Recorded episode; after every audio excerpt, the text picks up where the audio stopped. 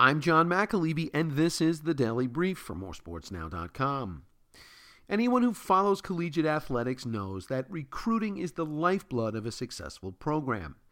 Case in point, the Rutgers Scarlet Knights men's basketball team and their head coach, Steve Pikiell. They are having a bounce back season on the hardwood because he has had success on the recruiting trail.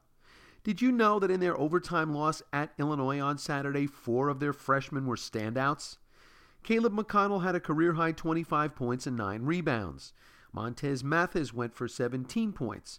Ron Harper Jr. had 15, and Myles Johnson added 8 points and 5 boards. In fact, over his last three games, McConnell is averaging 14 points and shooting 64% from three point range. Now, for much of the season, this club would win or lose in large part due to the contributions of Geo Baker and Eugene Omoruyi.